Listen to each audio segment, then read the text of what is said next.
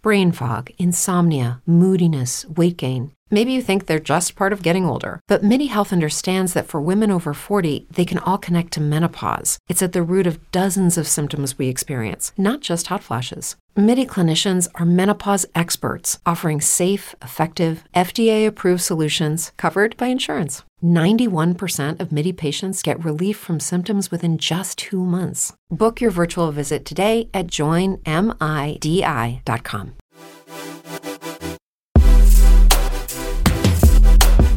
Hey, welcome to the Voncast Show. Today I got a hella special guest. It's a friend of mine from high school. Uh, her name is Shiva. We'll be talking about um, stuff going on in Iran right now and giving like the context of what's going on and just the culture of Iran and just uh, a lot of context that leads up to the death of uh, what many people you know of uh, Mahsa Mahsa Amini. That's her name, right? How do you pronounce it? Mm-hmm. Mahsa Amini. Mhm. Yeah. Um, I think a lot of us, for the, I'm assuming most people listening to this podcast are for are Westerners, you know, from America. We don't know too much. I mean, personally, I don't know too much about Iran, and I'm glad to have Shiva, who is from Iran, uh, talk about more about it, so we're more culturally aware and knowledgeable, as opposed to just you know hearing all the negative things. So, hi, Shiva. Hello, hi. Excited to be on. Excited to be a hella special guest. Hella, I mean, I just say hella because we're from the Bay and shit, you know.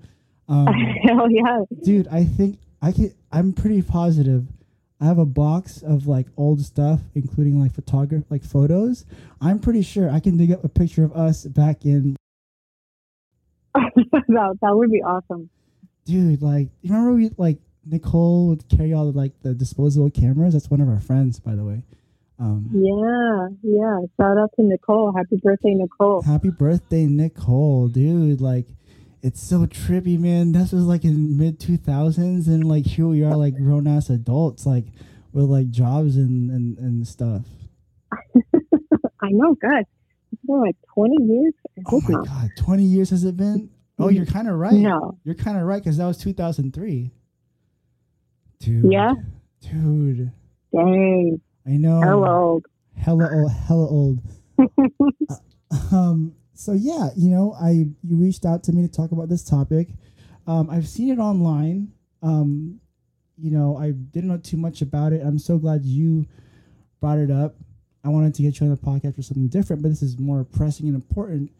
Um, you know, I didn't want to ask you, you know, about it just because, like, I know you post about it, but I don't want to just ask you. It was cool you like came up to me and asked, you know. Mhm. Um, so yeah, tell us briefly who you are and we'll be covering today, in a sense. Yeah, so um, this is a really, it's a really exciting time that, like you were mentioning, most of the world doesn't really have a lot of context for, but for Iran, it really is truly the most exciting thing that has happened at least in the last 43, 44 years. Um, and um, certainly for me as an Iranian, so you know, you and I met in the ninth grade, I think, in, in high school, That's maybe in the tenth grade. Um, I had only come from Iran uh, two years before that. Really? I thought you were born here. Like you had no accent or nothing. Like you just came off as like no, like, oh, yeah. wow. Shoot. I came here in the seventh grade. Yeah, kind Oh, of wow. in, yeah, like towards the beginning of seventh grade. Um, my family moved to California and we just went straight to the East Bay. Um, so I was born in Iran and I was uh, raised there until the age of 12. There was a little period of four years when we were in Europe for my dad to uh, get his PhD, but uh, went to school in Iran, elementary school, and a little bit of, um, I guess, what you would consider middle school. Um, still have, you know, I have family there for sure, but um, Iran has experienced so much uh, migration and brain drain. It's like for the last 40 years, Right. most people who can leave have left because things there are so difficult. Um, So, um, yeah, so so I came from there. I, I was there for a period of time. I was mostly a kid there. I didn't let I didn't get the chance to spend my teenage years, like my adolescent years, and kind of like my young adult uh, years there. But I had a lot of friends and family who were there, cousins and stuff. But I was in touch with. Um, so definitely have had a lot of close association Mhm. with that world. Um, Um, I, sorry to cut you off. Like, was it a big culture shock coming here? And did you know? Were you like taught um, English back there? Because it seemed like when we, when I met you, you were straight up like speaking English like nothing, no accent, nothing. Yeah. Um, so my my family was fairly um, I don't know, kind of like uh, like my mom actually got her associate's degree in English. My dad went to medical school in an Mhm. English language school. And um, the time that we spent in Sweden definitely exposed me to um, English and another language. So it was kind of faster for me to to pick up English. Mhm. And then my parents both listened to a ton of English language music Got it. and we watched movies. And so I like to say Michael Jackson taught me English. Nice. Um, yeah. So, yeah, I mean, when I first came here, I definitely was not fluent in, in English. Um, I, I could get by, but um, I, I actually started in ESL classes for a couple of months in the seventh grade. Got it. Yeah. I was born in the Philippines, and you know, due to colonization and America having a big impact in the Philippines, we were taught English uh, side by side to Tagalog. So by the time I got here, I went to ESL, and they're like, "Wait, why are you here? You you know English? You know, I had to like pick up on certain cues and stuff, like sarcasm and shit. Yeah. But like, um, you know, so yeah, dude. Um, and so you came here, Sweden, and was it like a big culture shock compared to what you from like Sweden from Iran to Sweden? Was it a big culture shock?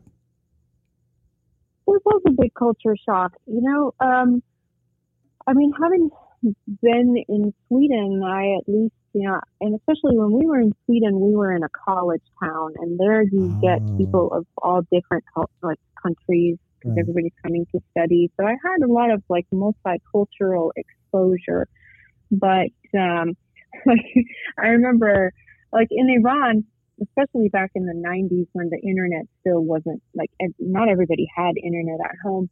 So we were perpetually 10 years behind culturally. Mm. and when we first moved here i remember like telling people that i liked bon jovi and everybody would laugh at me. Oh, now that'd be cool, you know, like i know now that i think about it i'm like that was cool as hell. Yeah, you guys are mad lame for laughing at me, but um, yeah, I, I mean, it was a culture shock. I didn't dress the same. I didn't look the same. Um, I kind of, you know, faked it till I made it and Right. found a, a, a posse. You know, like you find you find your crew. Definitely didn't become friends with like the the preppy kids and the popular kids, but I, I found my crew. yeah. Um, For me, it, it was like grew up in the Philippines. All I saw were Filipinos, and you know, I would see people of other color like on TV. So when I came to the states, I'm like, holy shit, it's so different, you know.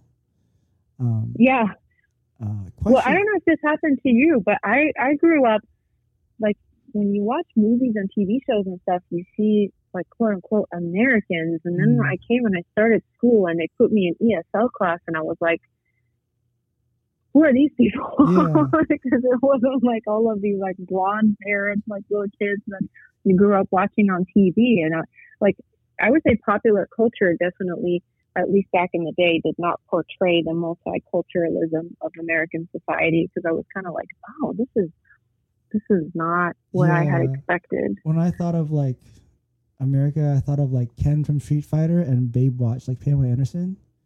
That's what I thought. Yeah. um, by the way, dude, like, did you go to high school, middle school with Nicole? Did I go to high school with Nicole? Or I'm sorry, middle school, middle school.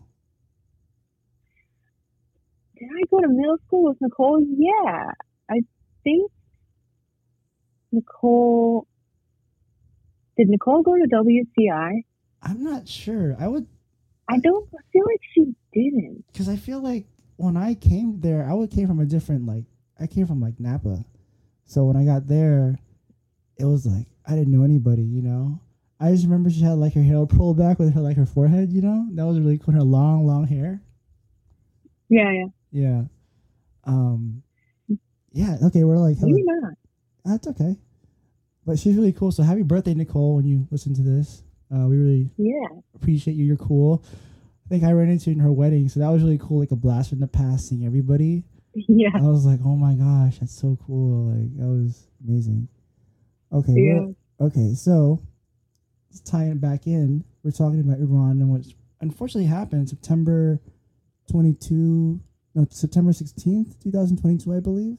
You know, um, yeah, dude. So pretty much, I mean, what I'm pretty sure most people listening to this knows there was a woman, um, Mahsa Amini. She was hmm killed by morality police. Um, for first, she was detained right for having her hijab worn loosely, and that caused Mhm. like a you know up, uproar and like a, uh people protesting in Iran, mainly women.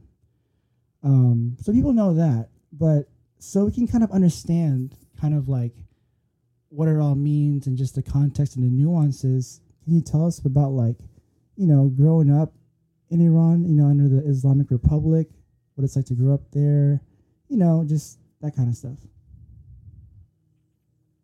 Yeah, yeah. Um, I think like in order to really appreciate when somebody is recounting their story of being Iranian or growing up in Iran, it's always within a certain historical context. Yes. And in order to really like understand what Iranian people are feeling and going through, it, it helps to kind of know. So Iran is basically modern day Persia Mm-hmm. and you know the Persian Empire was vast and um, it goes back several thousand years.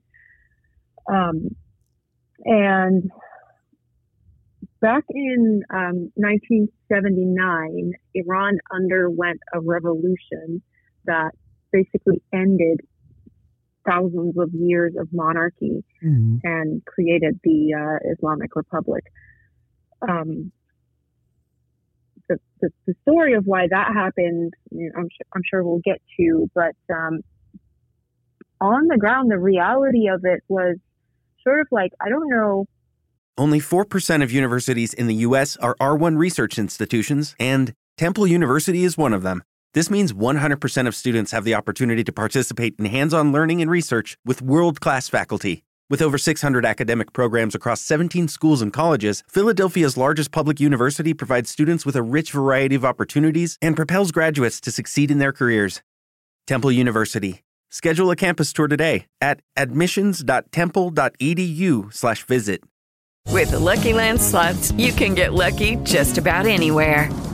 This is your captain speaking. Uh, we've got clear runway and the weather's fine, but we're just going to circle up here a while and uh, get lucky. No, no, nothing like that. It's just these cash prizes add up quick. So I suggest you sit back, keep your tray table upright, and start getting lucky. Play for free at LuckyLandSlots.com. Are you feeling lucky? No purchase necessary. Void where prohibited by law. 18 plus terms and conditions apply. See website for details.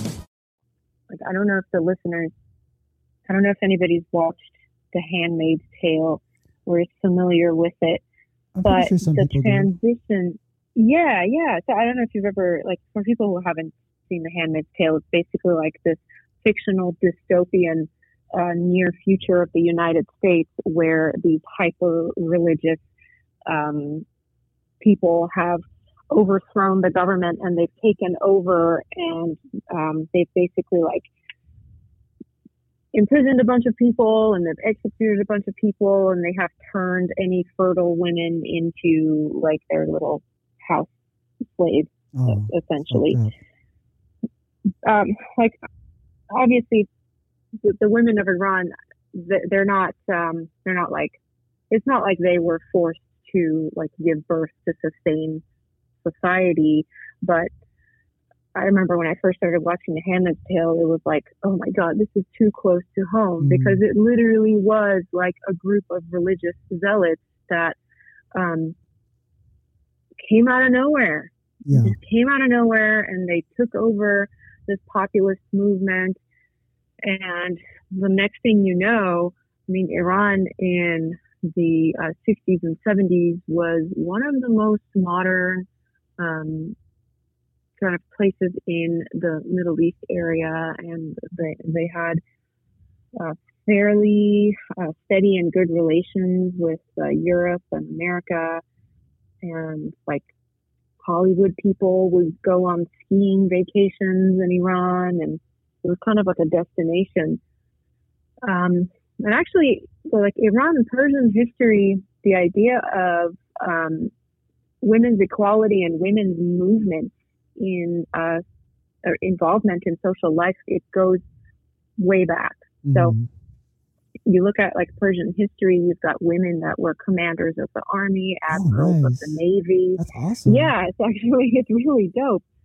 Um, my grandmother uh, was a teacher, like way back in the day when most women didn't really work, and so they took this society that had a lot of background for women's equality, and they just kind of like overnight they were like, all right, all women have to cover their hair and they can't wear makeup and Mm. they they start like they would have these police forces and these like paramilitary militia forces.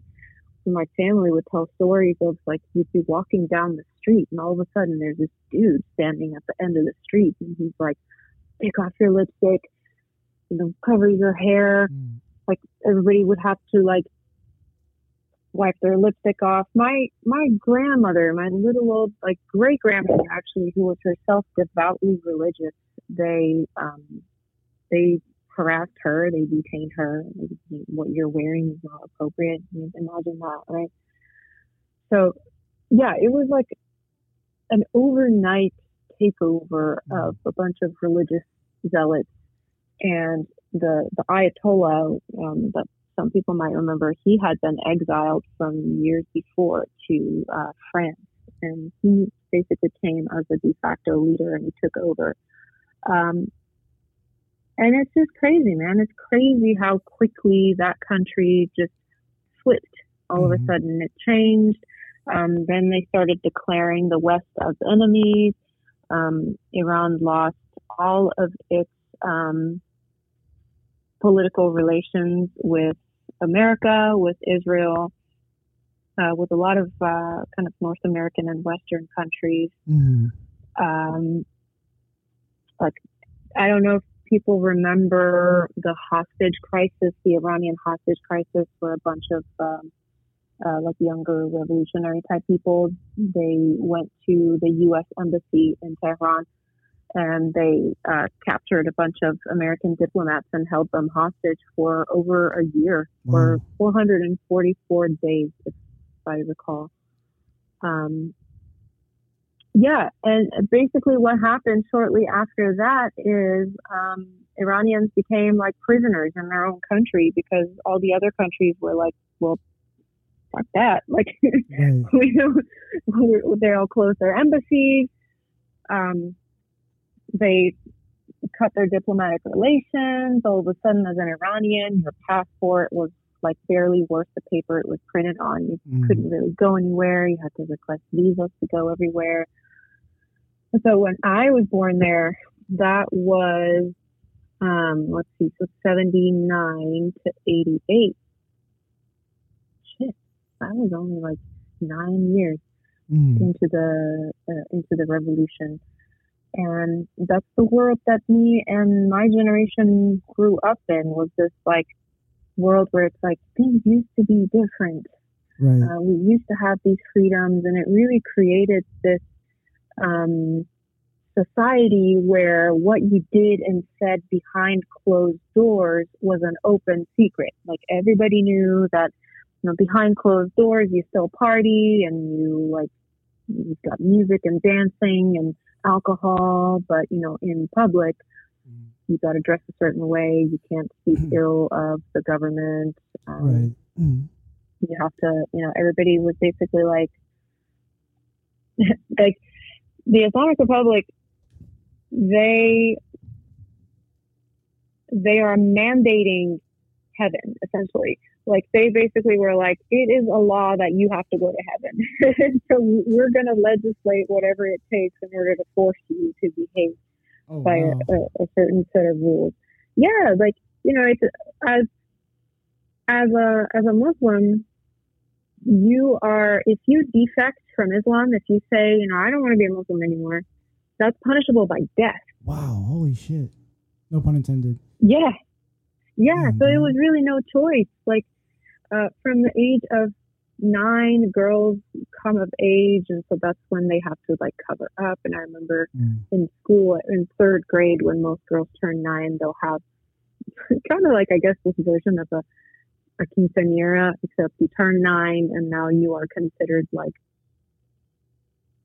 a woman in a way in, mm. in the eyes of, you know, God. And now you have to cover up. And there's actually video of me from the ceremony singing the call to prayer. It's really goofy.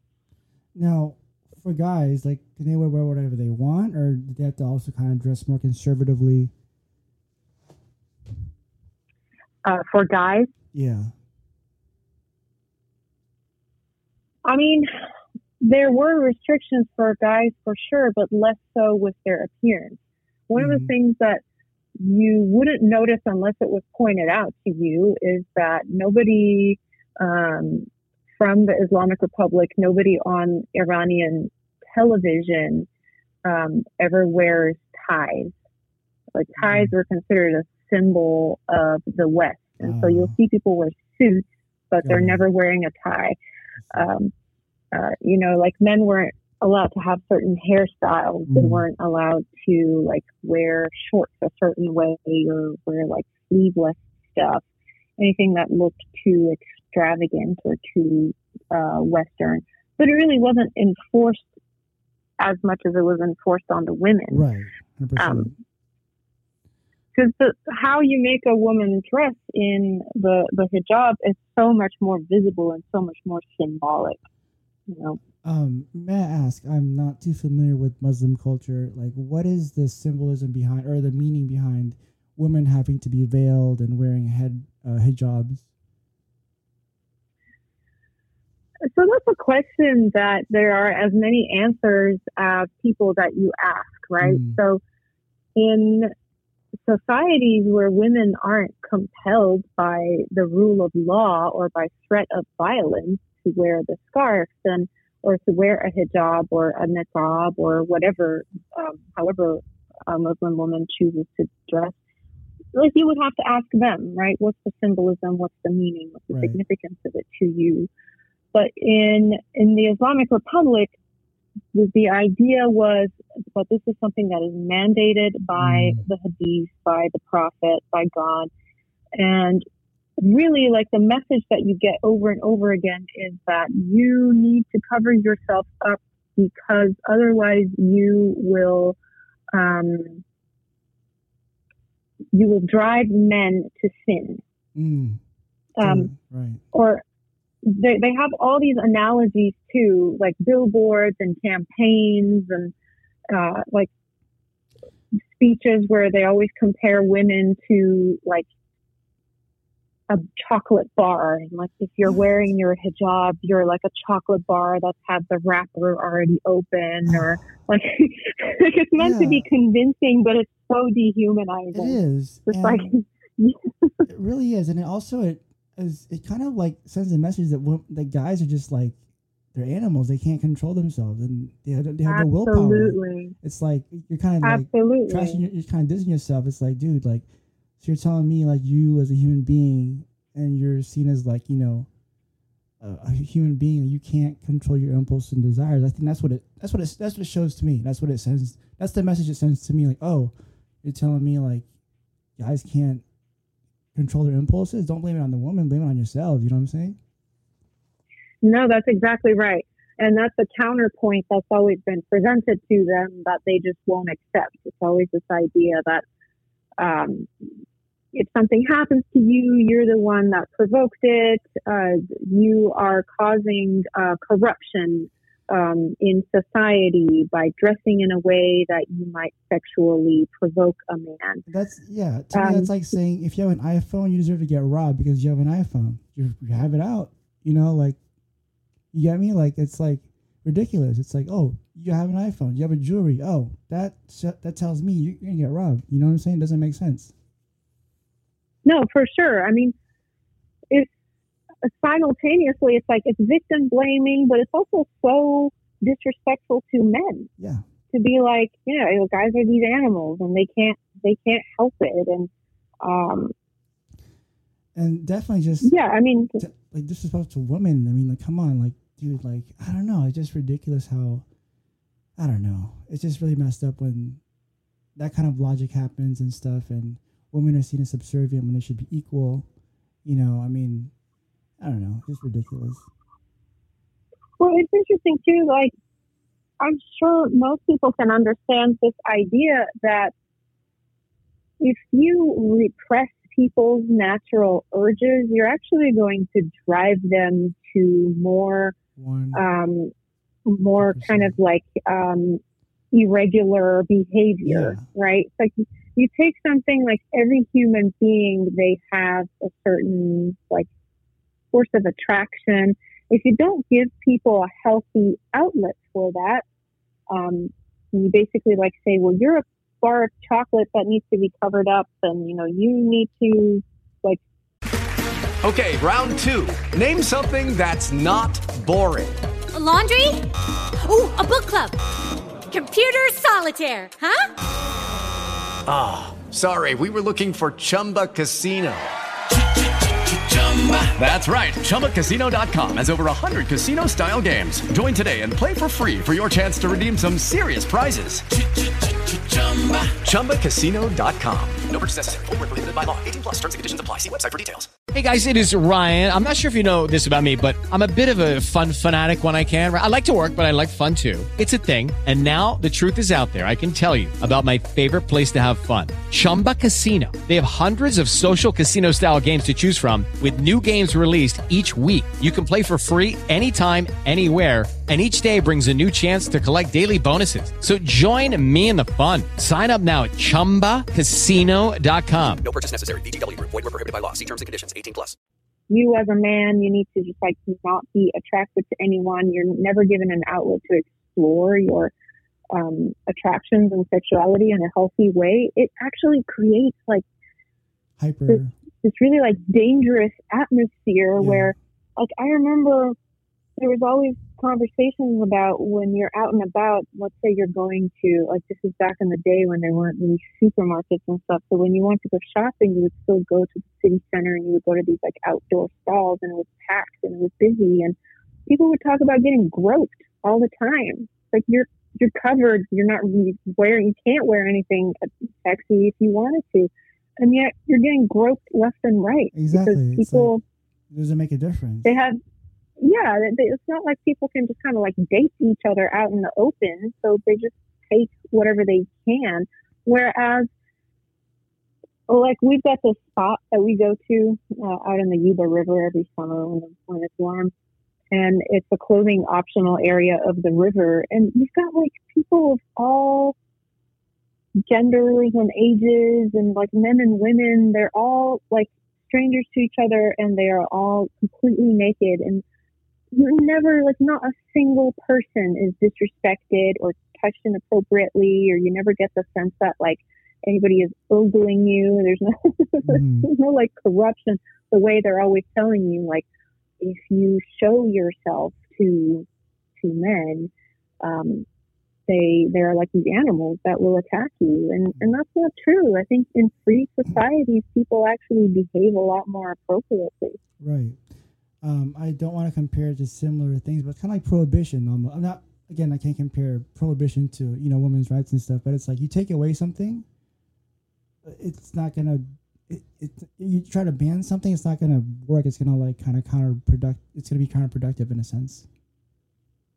That's exactly right. And the, the same exact example exists in Iran because they have prohibition there. Alcohol was illegal after the revolution, and they have like alcohol dealers the same way we might have had like your pot dealer back right. in the day. Right. And they, man, I mean, like those people, they could drink you and I under the table. Yeah. Yeah, you know, and um, it's very interesting, like how that all works. I mean, okay, when you wore a hijab, like I mean, I'm pretty sure it was really, really uncomfortable and pretty hot. I would imagine because it's in the heat and it's like in the Middle East and it's hot. Is that accurate? Yeah, it's uncomfortable. Yeah. it's definitely uncomfortable. I mean, Iran can, uh, Tehran in particular, in the summertime, they have the four seasons. It can definitely get hot over there. You get a heat wave and you got to put that thing on. Um, yeah. I, I, also heard too that sometimes when it's that hot, it's best to wear layers so the sun doesn't like burn you. Is that accurate or no? Yeah, I mean, I have heard that too, but it's kind of like it's a little bit different. Yeah, I wouldn't um, wear a um, hoodie. I don't wear. A, I wouldn't wear a hoodie in like 110 degree weather. You know. Yeah, and like if you wear, so let's say like it's hot outside and you wear a kaftan, like you're not really wearing anything underneath. But mm-hmm. when you're a woman in Iran, you got to wear the clothing that you're going to wear when you're indoors, and then on top of it, you got to put another layer. So inevitably, like you don't just get to wear like this long, loose, flowy, cool thing. You're have you're having to wear layers even in the middle of the summertime. Right. Um, so with that said, you give us a bit of history about Islamic Republic and the revolution and everything. Um, what about like how the shared history and historical context between the U.S., UK, and Iran? If you can kind of talk to us about that, it might give us like a better understanding of everything. Yeah. Yeah. So, um, Iran actually had a relationship with the UK long before it had a relationship with um, the US. Uh-huh. And where that started is with Iran having oil and the UK wanting it. right, right. like the, the, you know, the, the British Empire, they kind of have this long history of kind of going around the world and going like, yeah, uh, I like that. I need it. I'll take it. Um, kind of similar to um, what was going on in India in the first half of the 20th century. People are kind of familiar with that. Um, but like BP oil, that actually started in the early 1900s in Iran as the Anglo-Persian Oil Company. Um, so the British were present in especially southern Iran, the oil regions from the early um, 1900s. Um, and then the U.S. got involved in Iran mostly as an ally of the British. And a, a couple of times, um, when the British wanted something in, from Iran, they kind of got U.S. as their ally to help them get it. Mm-hmm. Um, there's there's one example in, in World War II, Iran was a neutral country, but because of the where because where uh, in like geographically where it's located, um, you have the USSR that was kind of like to the north, and then you had Europe to the west. So, you know, Iran was kind of like an entryway from Asia to Europe, and it had the oil. The British were already there, and they, like those two countries, they just like occupied Iran, and they were using its infrastructure and its resources to um, to fuel their war efforts against Germany and uh, during that time, when when the British were basically like using all the transportation infrastructure of, of Iran, it was really difficult for Iranians to be able to transport food from like farms to the to the market. And simultaneously, they got hit by a, a really bad harvest year. I don't know if it was a drought or what, but there just like wasn't enough food being made, and that created a famine. And um, the uh, the U.S. diplomat in Iran, he has been documented to write letters back to the U.S. saying, "Yeah, there's a really bad famine going on here." So then Iran reached out to the United States and said, "Like, hey, you got can you help us out? This is like really bad over here. Mm. And so the U.S. kind of like dilly dallied, and then eventually they were like, um, "Yeah, sorry, um, we can't help you out. The British they need they need what they need, and you just need to help yourself." And something like 25% of the population of the country starved to death. Whoa. Yeah, just just in that famine. That that was the second time similar famine happened in World War One. Um, another really well known, I mean, like not super well known among the average person, but like well described incident was in the 50s when there was a prime minister who wanted to nationalize Iran's oil. And he sort of said, you know, Iran's oil wealth belongs to its people. So instead of letting foreign countries come here and take it and use it and reap the benefits, you know, we want we want the people to uh, basically be owners of uh, this resource and for, for them to actually see the money. And um, so the U.S. didn't like that very much. And there's a CIA operation called Operation Ajax, mm-hmm. where they basically went and um, kind of influenced um, the Shah at the time, the king of Iran. They basically influenced him to take back powers from parliament and from the prime minister and to oust the prime minister when he was a little bit more kind of in the U.S.'s pocket. And um, yeah, so they kind of encouraged him to uh, kick that prime minister out of office um, and prevent Iran from nationalizing its oil. So I would basically say the past 120 years of Iranian history, a lot of like the Iranian people trying to nationalize their own resources mm-hmm. and trying to kind of benefit from the fact that they are an oil rich country, but then continuously getting um, stuck between a rock and a hard place between their own government that's not really working in their self interest and then foreign governments that um, aren't working in their interest either. It kind of reminds me of like, you know, those people who win the lottery and it ruins their life? Yes. yeah. I feel like oil in Iran was the same way for the people of Iran because it was like now all these powerful sources they want it and and they're going to come and kind of take it and intervene and interfere and prevent people from benefiting from it. Right. Um, mm. and then in '79, there were a lot of uh, movements of people kind of going like, oh, you know, there's a lot of injustice going on. Um, there were a lot of Iranians that were kind of like Marxists and communists, and they weren't happy with the idea of having a monarchy. And um, they, um, so they kind of started the revolution along with a few other sectors um, of people. Um, and uh, when when the revolution happened and the sort of like these religious people came and hijacked it and took over everything, a lot of those people actually got executed. Wow. A lot of the people who were fighting for the Shah to, to leave, they ended up becoming political refugees. They had to leave. Millions of them were executed.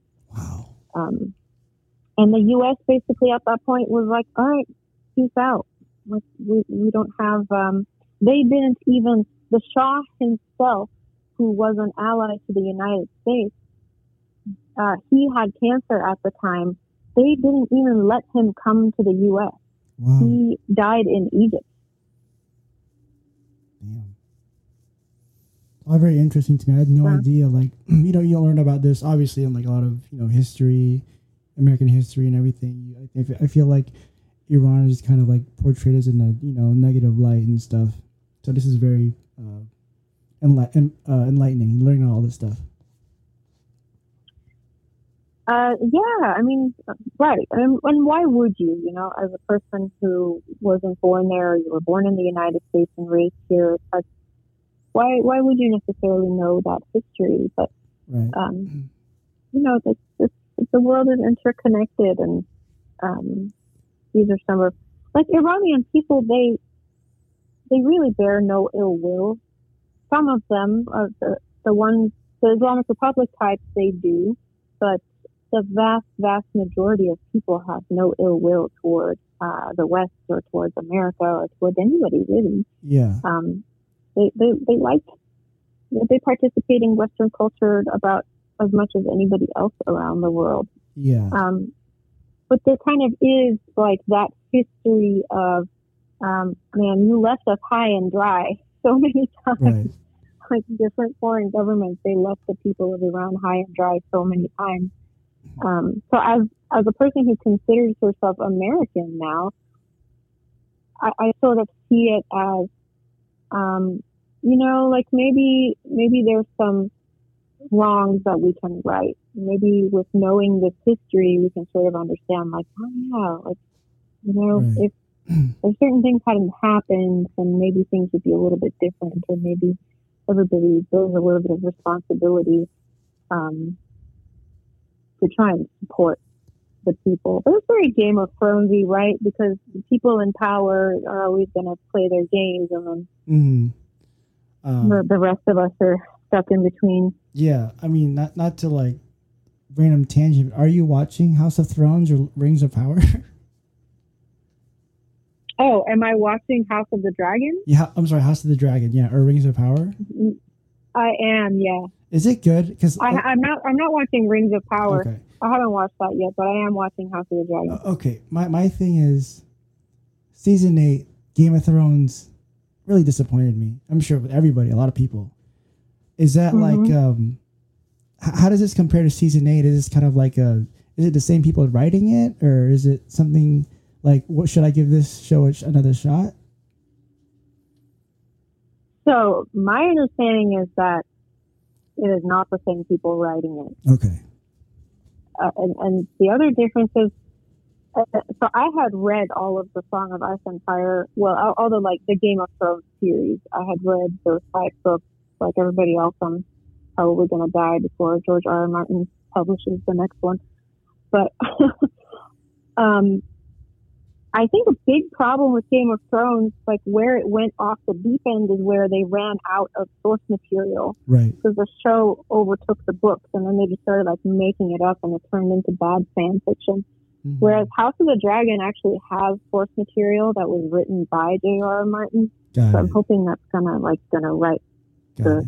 course is like gonna keep it from getting like real weird. But I actually haven't read any of that source material, so for the first time I know what it's like to be to, to like watch Game of Thrones type stuff and have no idea Right. who the hell anybody is, what, what is going on. Are you enjoying it so far? Yeah, I am enjoying it. Nice. It's like it's a stress watch, you know. It's always Mhm. like so tense and I'll give it a shot. Yeah. Um, also, too, I remember a while back we talked about Iranian pizza had ketchup on it. Can you tell us more about that? Iranian pizza has ketchup on it. Iranian spaghetti has ketchup on it. We just love ketchup. Interesting. Um, yes, but Iranian pizza tastes a little bit different. Like I don't know exactly why or how. If it's like a type of flour, if it's like the, the way that they yeast the dough or the ingredients that they use. hmm Uh, so it tastes a little bit different, but also we just like really love our ketchup, so we put that shit on everything. Interesting. Now, how does is this ketchup taste like regular ketchup, or is it kind of a different variation? Because in the Philippines we have catsup, which is C A T S U P. We also have ketchup. We have catsup too, but it's made from bananas, so it has a different taste Yes. to it. Um, who was it? I think it's Max Miller on Tasting History that did a really good episode on his YouTube channel on the history of ketchup. Um, and I, I did not know that. I didn't know that ketchup is a sauce that actually started in Southeast Asia. But uh, no, Iranian ketchup is like very much like your Heinz tomato it. ketchup. And then I'm a big fan of pizza. Iranian pizza is it kind of like a thinner crust or kind of thicker?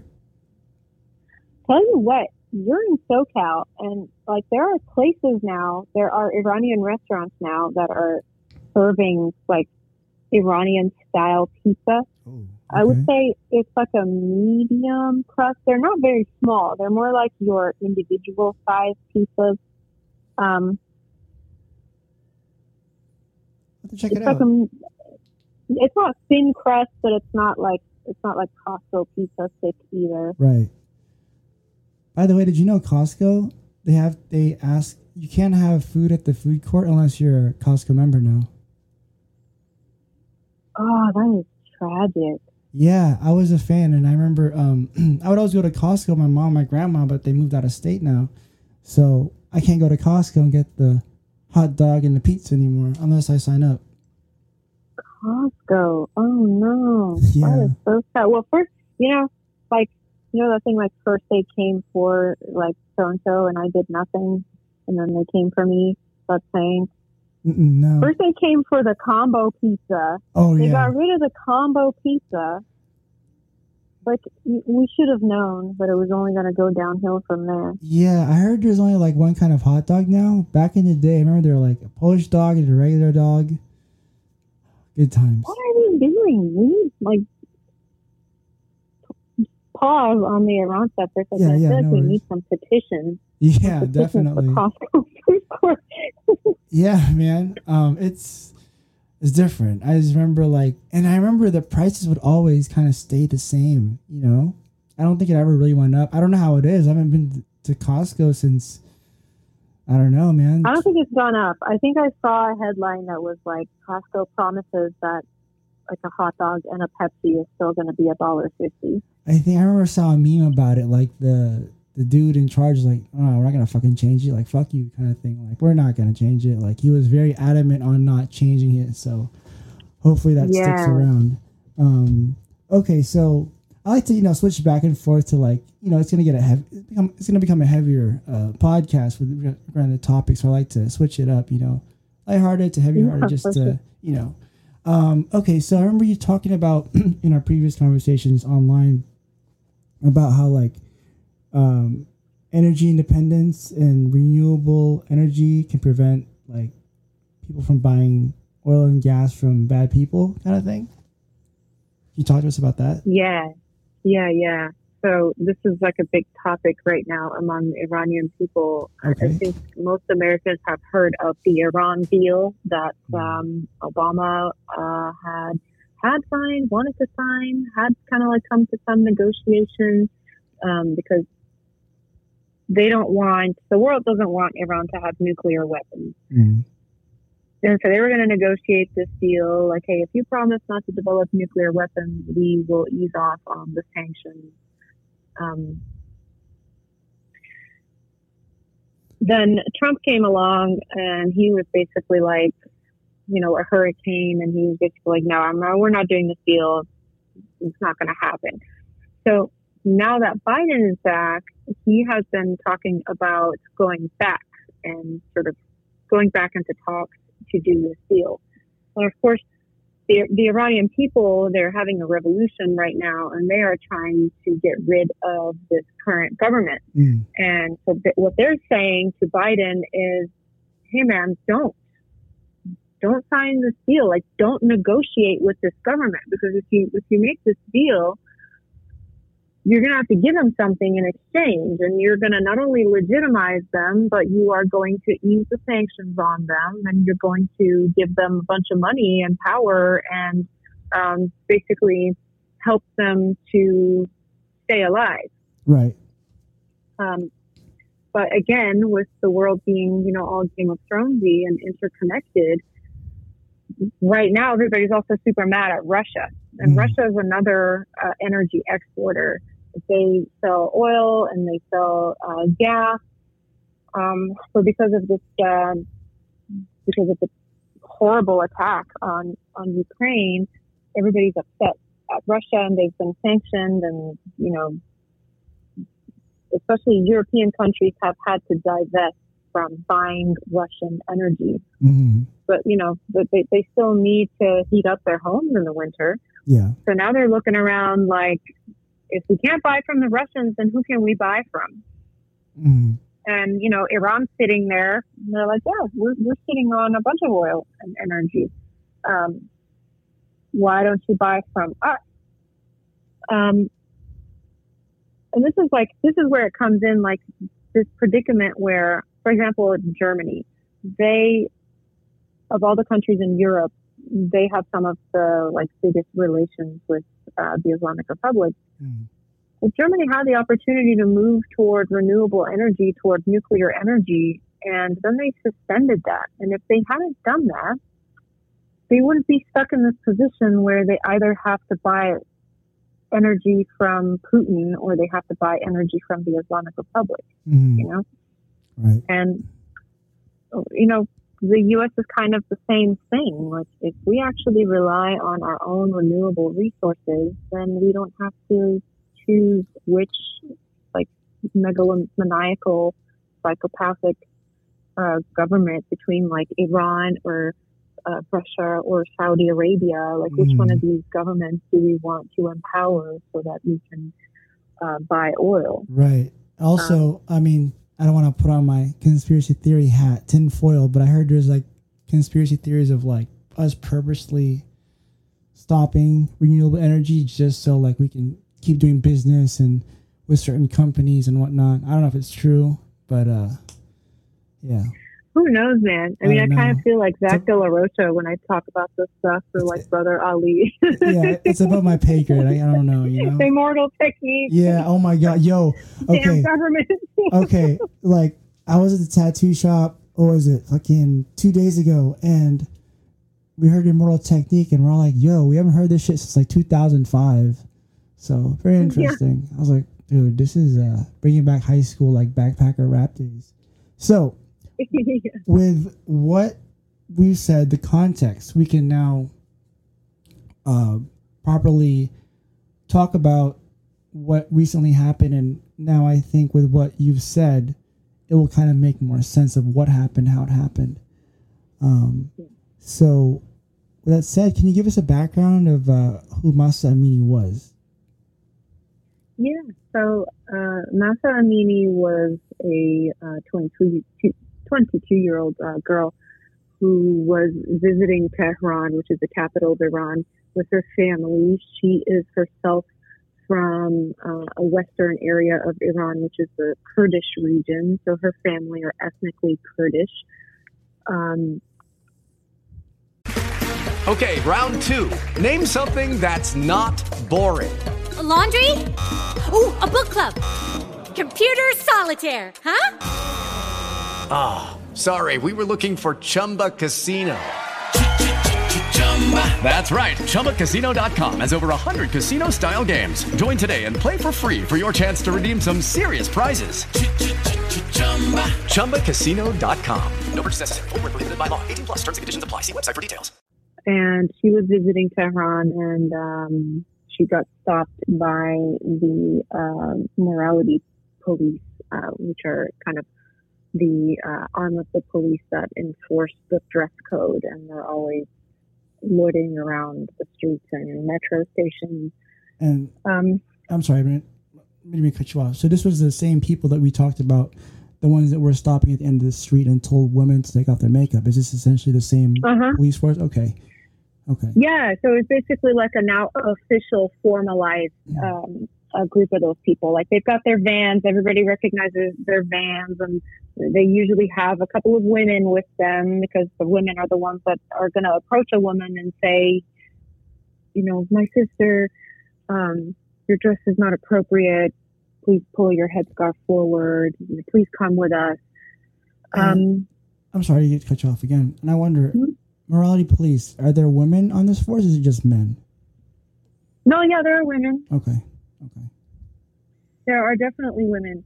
Um, there is a woman, there's an activist called Masih Alinejad, uh, Masih like M A S I H.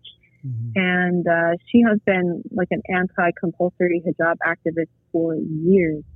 Um, and of course, these days, her Instagram is just top to bottom videos from what's happening in Iran right now. But if you want to check it out and you have the patience to like scroll way down, she's got thousands of videos that uh, people from Iran have sent to her of them being harassed by random people about how they're dressed or being stopped by the morality police.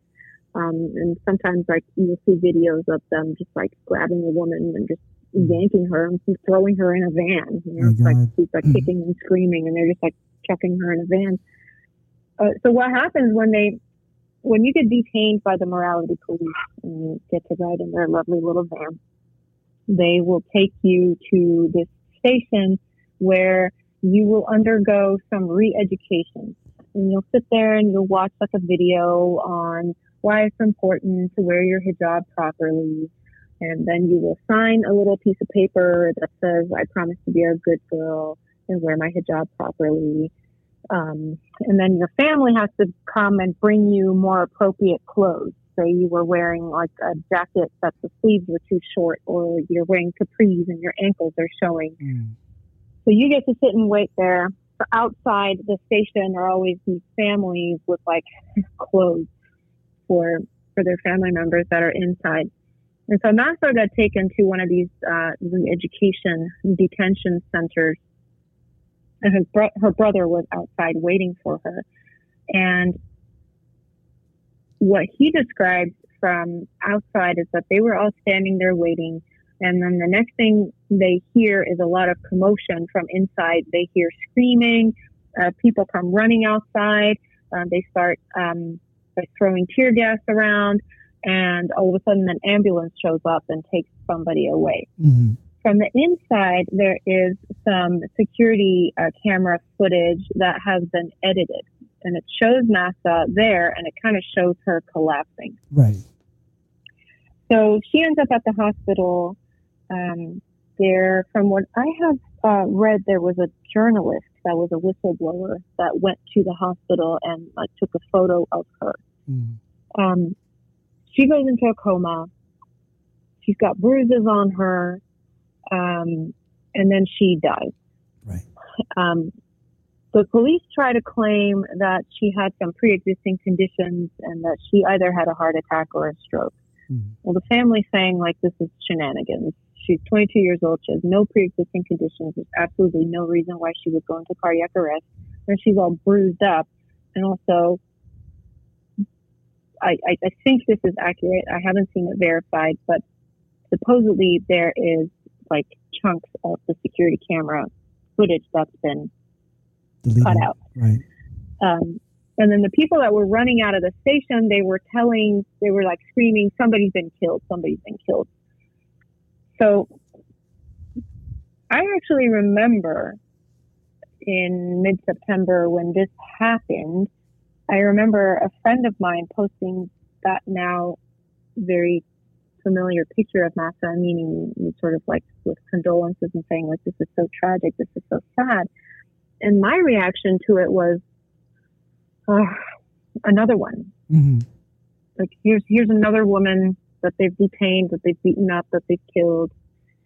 I didn't really think that it was going to spark anything. And then 24 hours later, it has sparked everything. Right.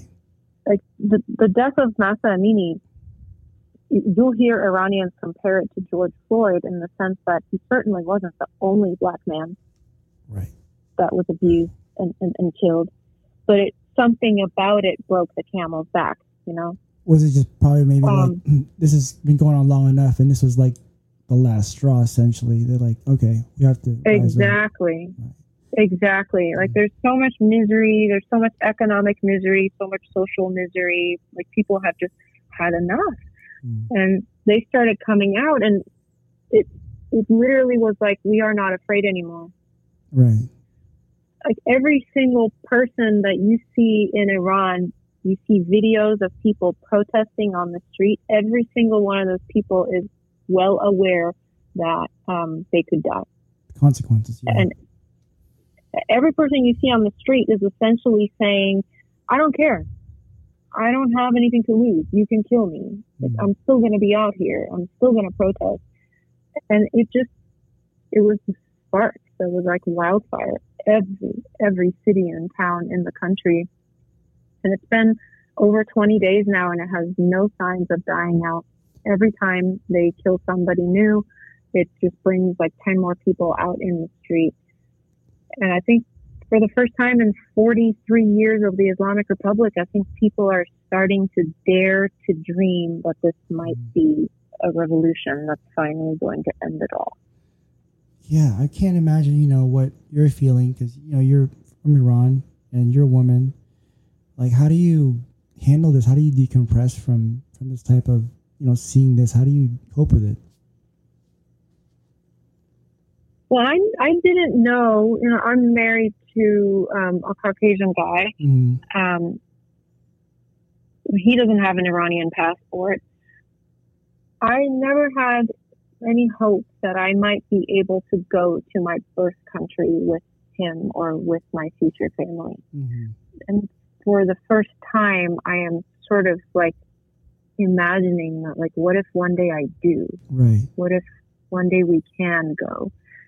There's also a lot of elements of like similar to survivor's guilt, Mm. Yeah. knowing that you are here and you're safe and people are over there fighting and you want them to fight, but you don't want them to get hurt. Like you will benefit from their fight. Um, Right. you're safe and they're not. Yeah. Um, and it's been, it's been really, really overwhelming. I mean, I've been having like a lot of heart palpitations. Yeah, no, the yeah, past thanks. couple of weeks. Yeah. I mean, is there anything aside from hashtags that we can do, you think, that might be more effective than just hashtags and maybe just kind of virtue signaling? Or do you know of anything we can do? Yeah, well, I mean, like, I, it's not, it's thankfully, like, a lot of times, um, it's easy to say that hashtagging and doing, like, a social media thing is virtue signaling or it's just a bunch of posturing. And in this case, this genuinely helps. It really does. Um, people over there need exposure. Got it. They need, um, they need to know that the world knows what's going on. Right. Uh, there have been a lot of campaigns that Iranians have um, put together to pressure their political leaders in Europe and in the U.S. and Canada to put pressure on the Islamic Republic that are paying off.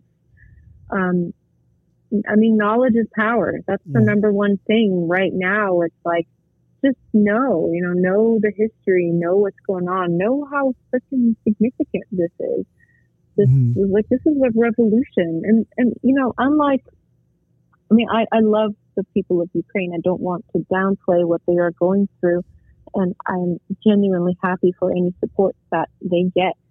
But people are shipping Ukraine weapons. Ukraine has open borders with a lot of European countries so that millions of people could uh, leave to a safer place, you know, like Mhm. women and children and people who weren't fighting. Um, the U.S. Um, enacted like a temporary expedited asylum plan where Ukrainians could come to the U.S. and be safe for the time being. Iranian people don't have that. They don't have open borders to anywhere. There's nowhere, you know, the elderly and the women and the children can go to be safe. Nobody is selling them weapons. Nobody is fundraising for them. I mean, they're sanctioned. You can't really even like send money to organizations in Iran. Like, what, what, so, sorry, I mean, could you Yeah. Venmo like relatives' money in Iran or no? No. No. Okay. no, you'd have to, you can wire transfer money to like your friends and organizations, but you can't Venmo, you can't, there's no like bank to bank transfer. hmm um, certain organizations are sanctioned. Like you cannot, as an American, you cannot do business mm with Iran. Um, you can't, um, like the government doesn't have any diplomatic relations, so they can't really like send anything over there or help out in any way. And I think as Americans, we can kind of turn to our elected representatives and say, hey, man, like, how about an asylum plan for Iranians? Why not make it so that, you know, innocent Iranian people can uh, get shelter in Mm. other countries if they need to? Or how about you don't make deals with the, with the Islamic Republic? Mhm. Um, Um, question two. Um, so from what you've experienced and what you've read, and like how how is the economy in Iran at the moment? I mean, prior to even to prior to this going on, um, I know. You Oh man, the economy is absolute shit, Hmm. um, and it's a big problem. Um, like we think we're dealing with inflation over here. When when I was in Iran, When was the last time you were there? When you were when you were lived there? the last the last time I visited there was in 2008. I went there for like a couple of weeks, but when last time I lived there was in 2000, and at that time, like you could buy a pack of gum for like 150 tomans, which is the uh, um, the currency there. Um, now I don't I don't think so. Like I don't think you can get anything there. Like imagine imagine if a chicken Mhm. costs five dollars at Costco Right. today. And then imagine if in 20 years that chicken costs $500 at Costco. shit! Wow. Like the math is not exactly like that, but it's something similar, right? Like the, like we would sit as like families that were abroad. People in, in Iran would tell us like, guess how much meat costs?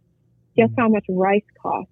Right. and the numbers were just astronomical. Like it's just it boggles the mind the rate of inflation over there. You've got a whole class of people, the working class people there that can't afford meat. They can't afford chicken. They can't like they're barely, barely making ends meet. right. Um, so economically, it's like terrible. I had no idea. You know, I mean, I only knew recently just because of you know following up to research this interview, but for this interview, but that's that's wild. You know, I've, I I couldn't imagine living like that. You know, I mean, I I'm from the Philippines and I know it's bad there, but I'm sure it's a lot worse in Iran. You know, um, Yeah. like And this is where actually like this ties into your last question because Iran has wealth, right? It does. So all where oil, is it? right? Yeah. Does it is it kind of Yeah. just hoarded by the upper elite, like the royal family kind of Exactly. Exactly. And these upper elite, all of their children are gallivanting in the United States and in Europe. Like you see pictures of them partying in London, and half of them are like uh, PhDs and academics and students and professors in every major university in the U.S. They own property in Canada. Mm. They have so many assets. Um, Right. in the West, which they claim to be against. Right. They send their kids here for education, and their kids are certainly not wearing the hijab. And I mean, like all of this stuff is exposed. There are so many uh, Twitter and Instagram accounts that are exposing these people, like the daughters of these clerics uh, wearing miniskirts and modeling and Mm. um, just abject hypocrisy. And that's one thing that um, Americans can do as well, or Western people can do as well, is like turn to their representatives and say, like, how is it that these people are here exactly? Right. Like, if they if they belong to a sanctioned government and they have like government money, or if they are anti-West, or if they have ties to terrorist organizations, then why do they have visas and residencies to come and live and study and like own property and assets? Great question. Canada has actually done a really good job of this lately. Uh, from a lot of the pressure that people put on them, they have put a lot of sanctions on um, a lot of uh, the assets of Islamic Republic members over there in the past couple of weeks. Like so that's certainly something that can be done. right. I mean, okay. So is there like a way to support the Iranian people without somehow like financing the the government? Like, is there a way to like siphon that money to where it bypasses the government? You know, you know what I'm trying to say? Like, Um, I think like the biggest way that you can support the Iranian people is to lobby your government to Mhm. not help the people that are killing them. right, right, okay, So don't strengthen their enemies. That's what the people of Iran are asking. got it, got it. Good to know. Um, how dangerous I can imagine is it for the journalists and protesters? I mean, protesters we already covered, but journalists. I heard that the the journalist that leaked that uh that picture of uh Mahsa Amini, they're in pretty much deep shit right now. They're they're getting death threats Mhm. and whatnot. It's always been very dangerous to be a journalist in Iran, especially if you have any interest in telling the truth.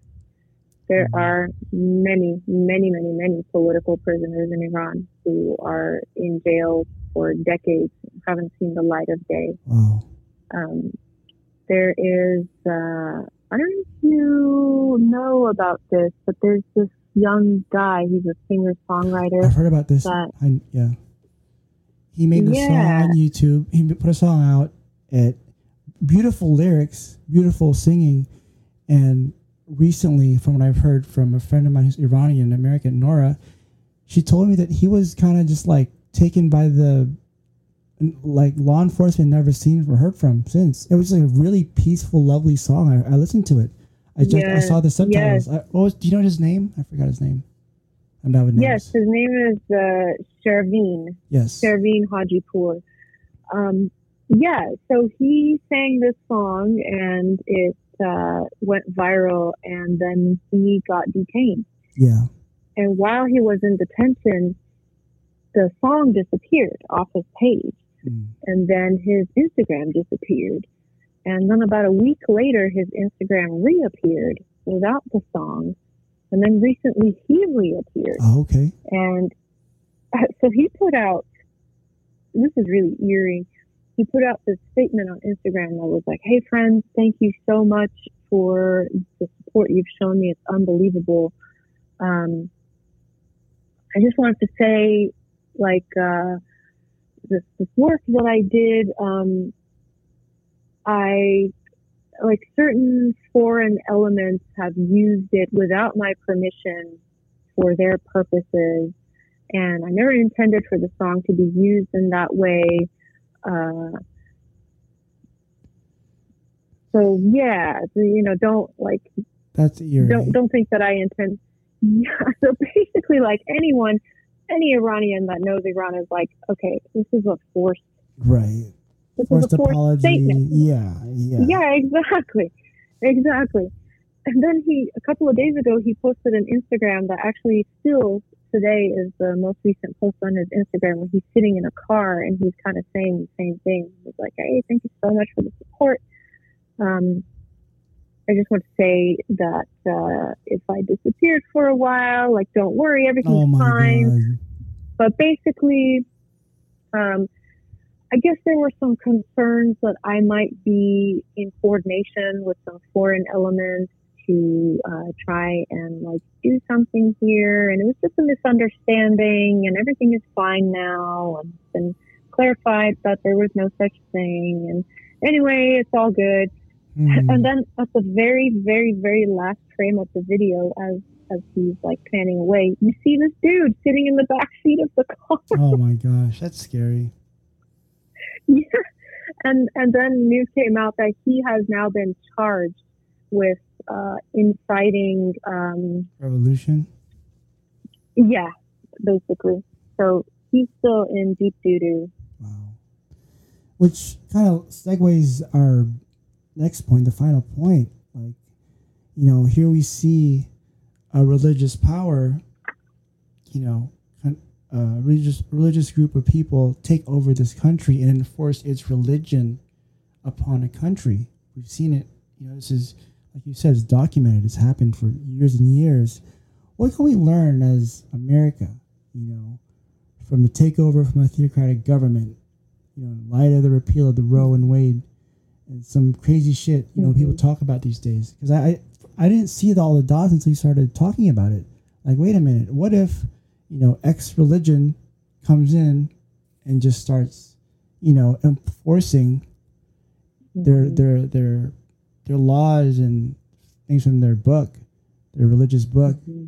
to to the people. And it's interesting because what what's the First Amendment? It's like we fuck. I'm bad with like this shit, but it's like we're we like okay. It's interesting that the founders came here allegedly to escape religious persecution. Isn't this what Mhm. kind of do kind of thing? Like, what can we learn from this? You think? I think one of the biggest lessons is simultaneously how slowly things change. Yeah. It's kind of like the way day turns to night. It doesn't happen in an instant. It's like gradually, gradually, gradually, but like you know when it's day and you know when it's night, but you're not really quite sure when it happened, right? Yeah. Because it's such a slow process. Things creep up on you. Like by the time you realize that you are on fire, it's too late. Yeah. Um, and then the other thing is how quickly a country can go from being one way to being a totally different way. Right. The, the, the course of Iran going from looking a certain way, feeling a certain way, being a certain way, to doing a total 180, becoming unrecognizable to the people who lived there, was less than 10 years. Yeah. And the mentality of like a, a kind of hunger for power or religious totalitarianism, um, sort of this, this need to control people, or the idea of policing each other's morality or trying to force each other to go to heaven. Um, you know, the Bible says this, the Bible says you can't be gay, the Bible says you can't get an abortion. Like these things, it's just the same thing by a different name. Like Correct. it cracks me up. Like there are so many elements of like American, uh, like some of the evangelical kind of like militant Christianity. That's like, dude, you and the Taliban are the same. I don't even know why you dislike each other because you literally want the same thing. Pretty much. I mean, you're you're you making a very good point. I mean, it's pretty true. I'm I have yeah some relatives that went to the far left of the uh, Christianity uh, evangelical born again, dude. Bro, it's, I don't. Even, it's like I almost don't know them. Uh, it's like I don't even know anymore. Like their, their their beliefs and shit. Like my like my family are pretty religious, c- Catholic, right? But like hmm my some of the relatives that are born again, dude. Even my relatives that are Catholic, dude, this is fucking nuts, dude. It's fucking crazy shit. Like the shit they're saying, nah. You know? Yeah. Um, there's a meme too that there's like pictures of, um, you know, like some American families, they'll post like pictures of themselves with AR-15 and then like their kids are holding guns and mom is holding a gun and dad is holding a gun. And, like they're all holding guns and they've got like the flag behind them and they've got a Bible in their hand. Bro, the same exact picture exists of like this hijabi woman and her husband and their kids and their AK-47s and their flag and their and their holy book. Like you look the same. You believe the same. Right. You're you want God. you want to you want to oppress women. You want them to stay in the kitchen. Exactly. You want everybody to Who's like, not your and your God is the same. Yeah, it's you believe in the same God too. Like, what's your problem with each other? You I guys are exactly the same. I just think maybe they're using religion uh, as an excuse to, you know, do what they do. You know, because I cannot uh, like maybe in theory, like I can argue with a person, right? Like, oh yeah, I don't believe in you, but you say, oh, what I'm what I'm doing, it comes from a higher power. You can't argue with that, you know, kind of thing. Mm-hmm. Very scary stuff. You're right. Thank you for making that. Uh, uh, what is it? Uh, putting those two dots together because I never thought of that until now. Very true. If it can happen there, it can happen anywhere. It can happen here. You know, we've seen a lot of we've seen a lot of weird shit the past few years. That's all I'm gonna say. A lot of shit that I, I thought would never happen happened. You know? I know. I mean, who thought? Whoever thought that Roe v. Wade would actually be repealed, and now you have That fucking blows my mind. I was like, what weirdo. the? Like, there was I a state legislator. I forget from which state. I just read this yesterday. That he was saying like, well, maybe we should uh, punish people with the death penalty, and if we like punish them with the death penalty for abortion, that will. Aren't they pro life? No, apparently, like man. apparently not pro women's life. Yeah, that's I need to get like a someone in like a an abortion clinic on my show or something. I gotta talk about this because I, I never really talked much about it, but you know, yeah, no, hundred percent, dude. I mean, uh, I wish, I definitely wish you know the best in Iran, and like you know they have a revolution for the better. You know that they gain their freedom back, and justice, actual justice, is you know dealt. You know. Um, I mean, the bravery is really something else. 100% really Like I, else. and it's being led by women, and and they're throwing their hijabs in the air, burning them. It's like, damn, dude, that is Yeah. that's um, that, I guess it shows how how bad things are for them to to do this. You know, I hope uh, hope things change for the better. You know, um, my condolences to all the people that have lost their lives or detained. You know, just in general, hope they get out, or people who lost their lives. You know, condolences because it's very interesting. I hope so too. I mean, Like, I, I think yeah, I think the revolution is ours to lose right now. right. Um, we we should not let the flame die out. We should Mhm. continue to fight. The the regime has never been this close to falling. People are not slowing down. I think we should not let them down. I think we should know what they're going through, amplify their voices, share their videos, and really talk to our politicians about supporting them and not helping um, their oppressors.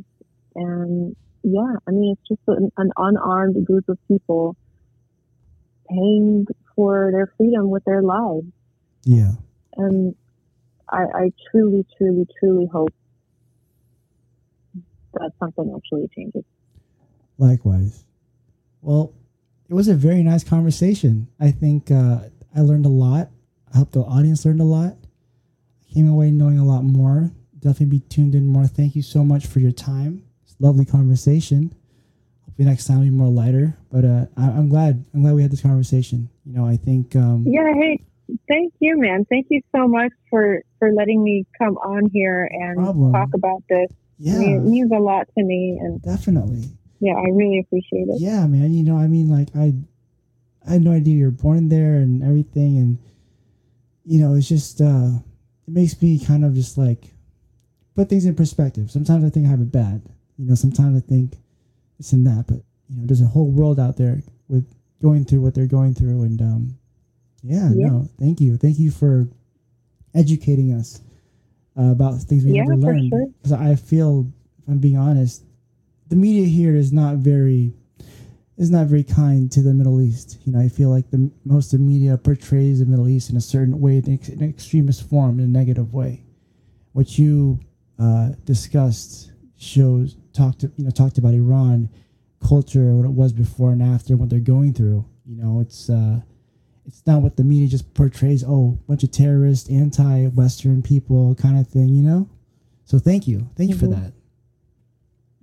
Yeah, it was my pleasure. Hopefully, maybe in in a few years, Iran can be a place where people can actually go and vacation and experience. I mean, it's so culturally rich. It's so ecologically beautiful. It's got skiing. It's got um, islands that are like Hawaii. It's got What? rainforest. No way. It's got culture. Holy Yeah, man. It's, Okay, Yeah, I oh, who knew, right? Okay, because again, I am. I live in my own California little bubble. Uh, there was you said skiing in the Middle East. I didn't know that. Like, like high mountains and stuff. Skiing? Yeah. Yeah, Iran. I mean, like Iran has um, most of the population of Iran lives on the like skirts of the two big mountain chains there. Um, like Tehran, where I was born, it has an elevation that's like almost the same as Denver. My whole family Wow. grew up skiing. Whoa.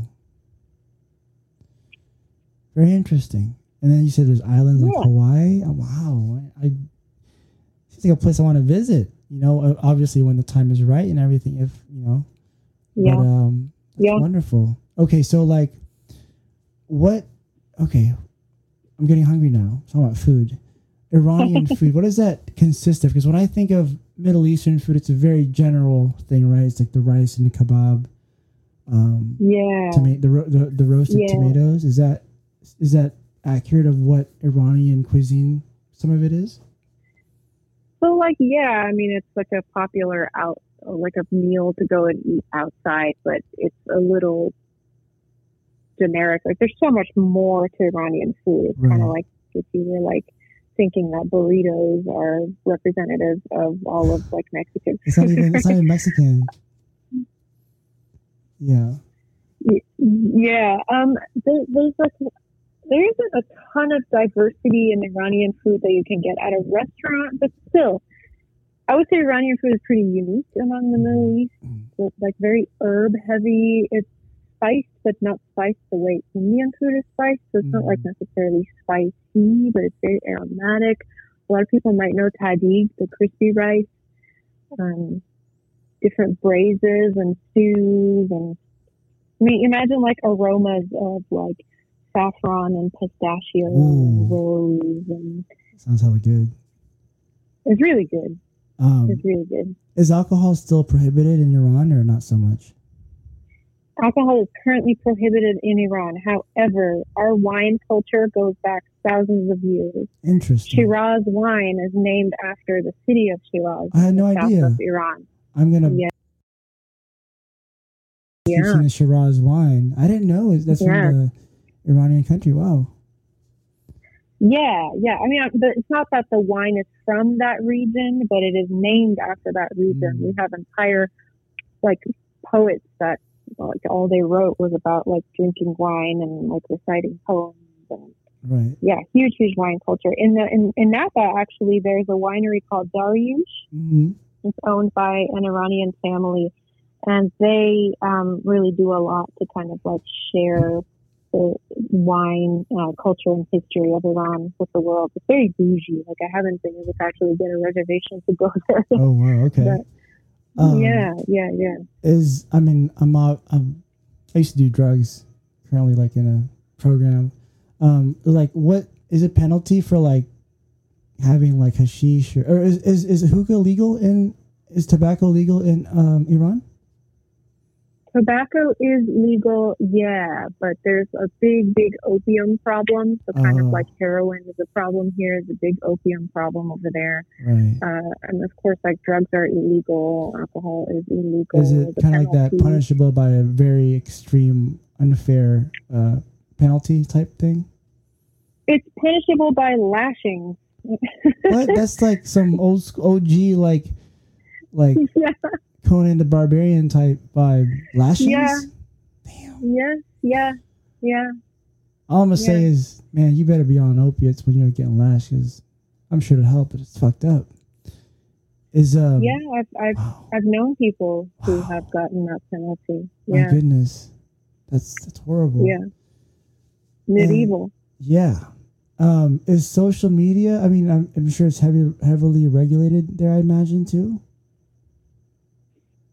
It is, but everybody in Iran uses a lot of VPN to uh, log into social media anyway. So um, right now, because they are kind of just like completely messing with internet access entirely, um, and including kind of interrupting a lot of the VPNs, it's hard for people to have access. But the, the, the freaking the supreme leader has got a Twitter account. Wow. Yeah. Like, make that make sense. You're going to say Twitter is illegal, it's prohibited, but then he has one and he tweets at it. Like, like Yeah. who, who are you talking It's to? very yeah. Random, random. Since we're in the spirit of Halloween, I like Halloween. Is there a similar holiday or similar type of vibe or similar like kind of thing in Iranian culture where they celebrate the dead or just you know or any like Iranian ghost stories? Kind of you can like kind of briefly mention.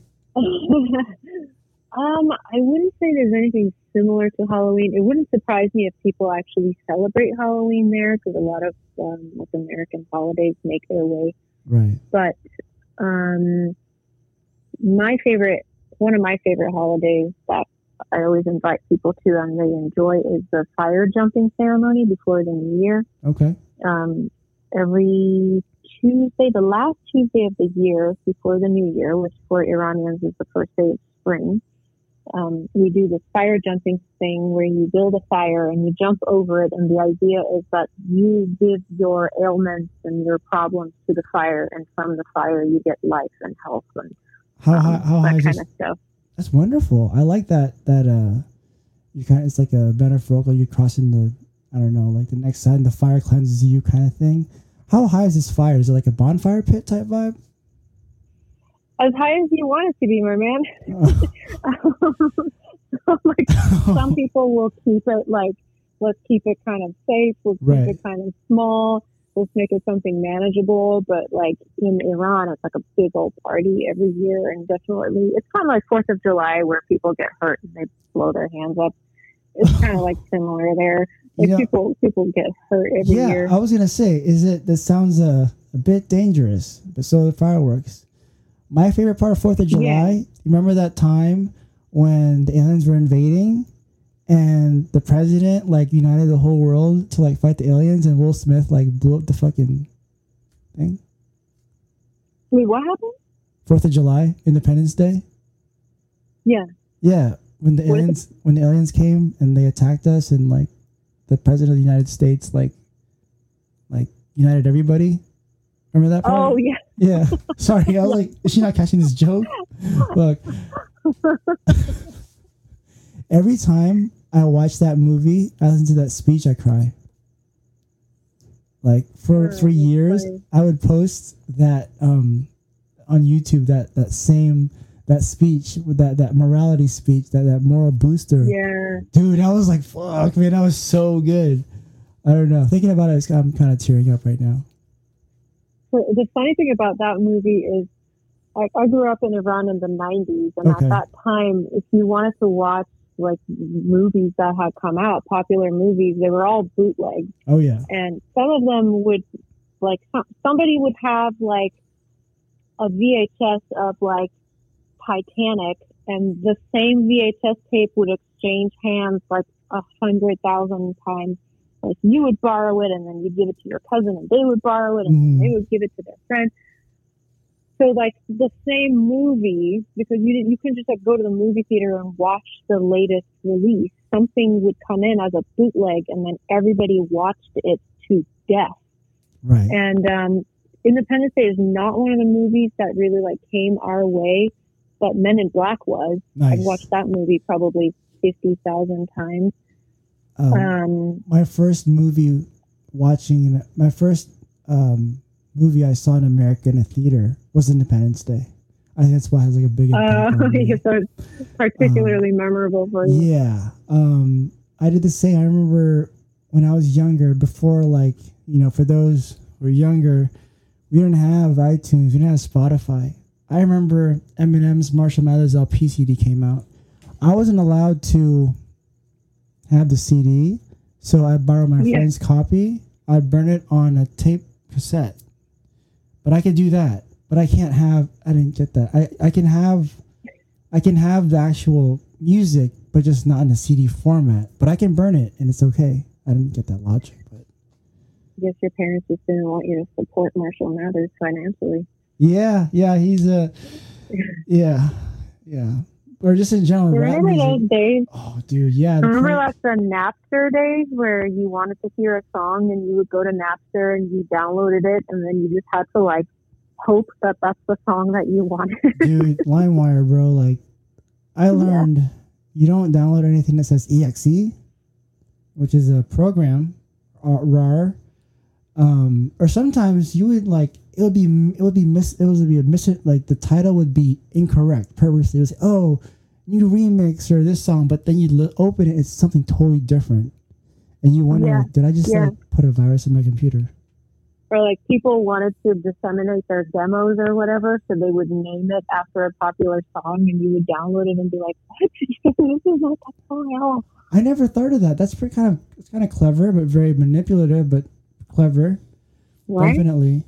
Um, oh man. Okay, so I work at a grocery store, and I always tell the customers like when it's, you know, Friday night, Saturday night. Man, if you're in the '90s, we'd be at Blockbuster right now, and you know the older ones. Oh yeah, you know they have flashbacks and shit.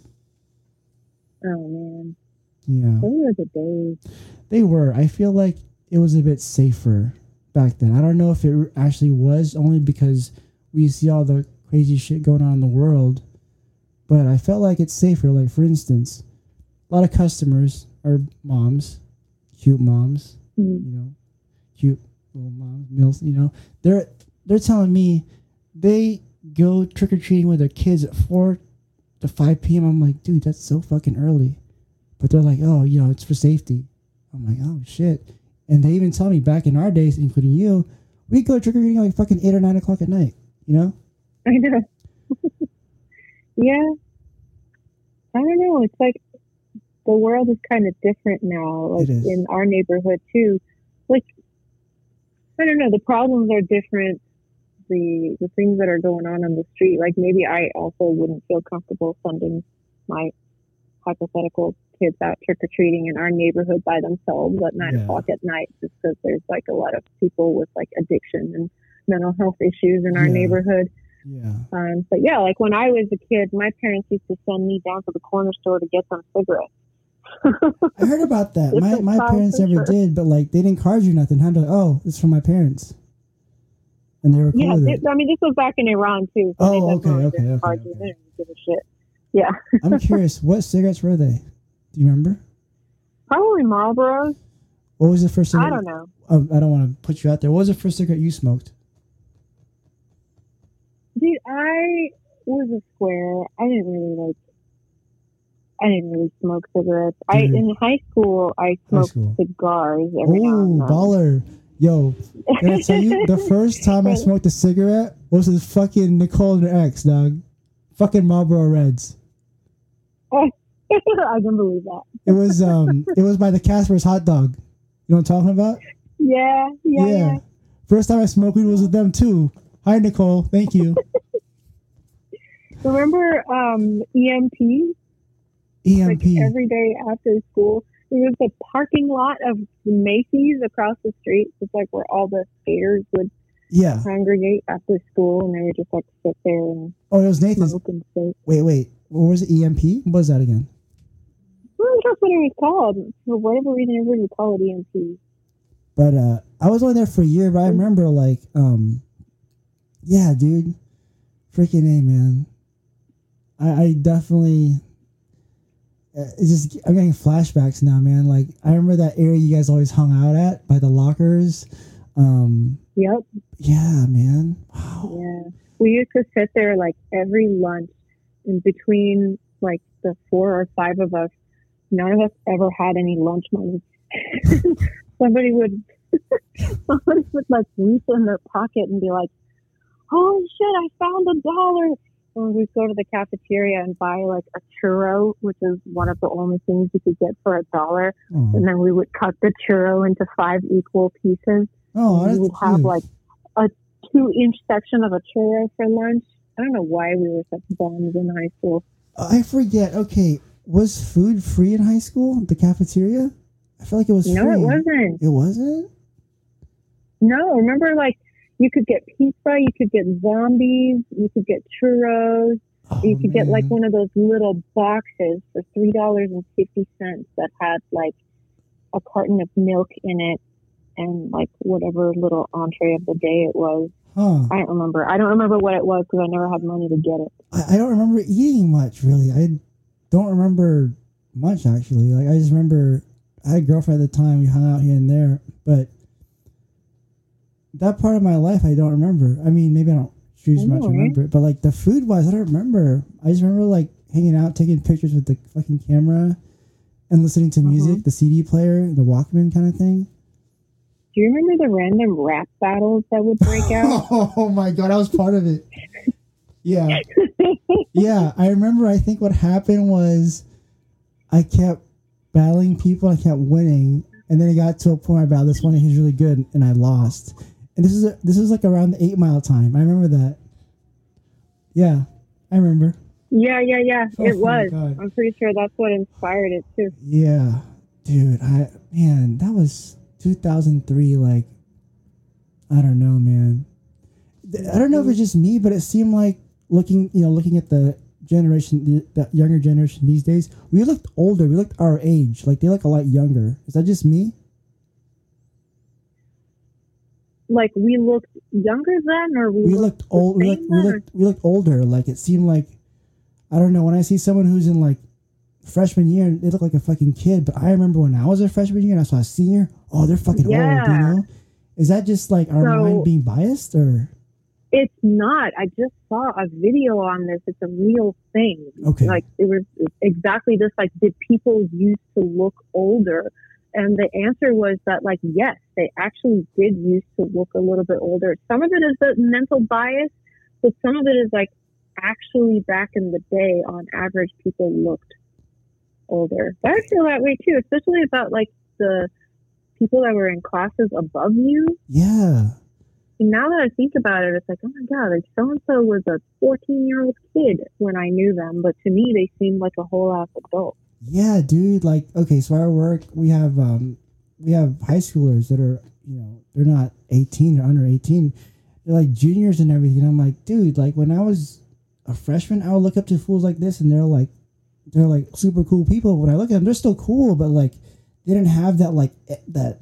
I don't know that it factor. I don't know. It was just just different. I can't explain it.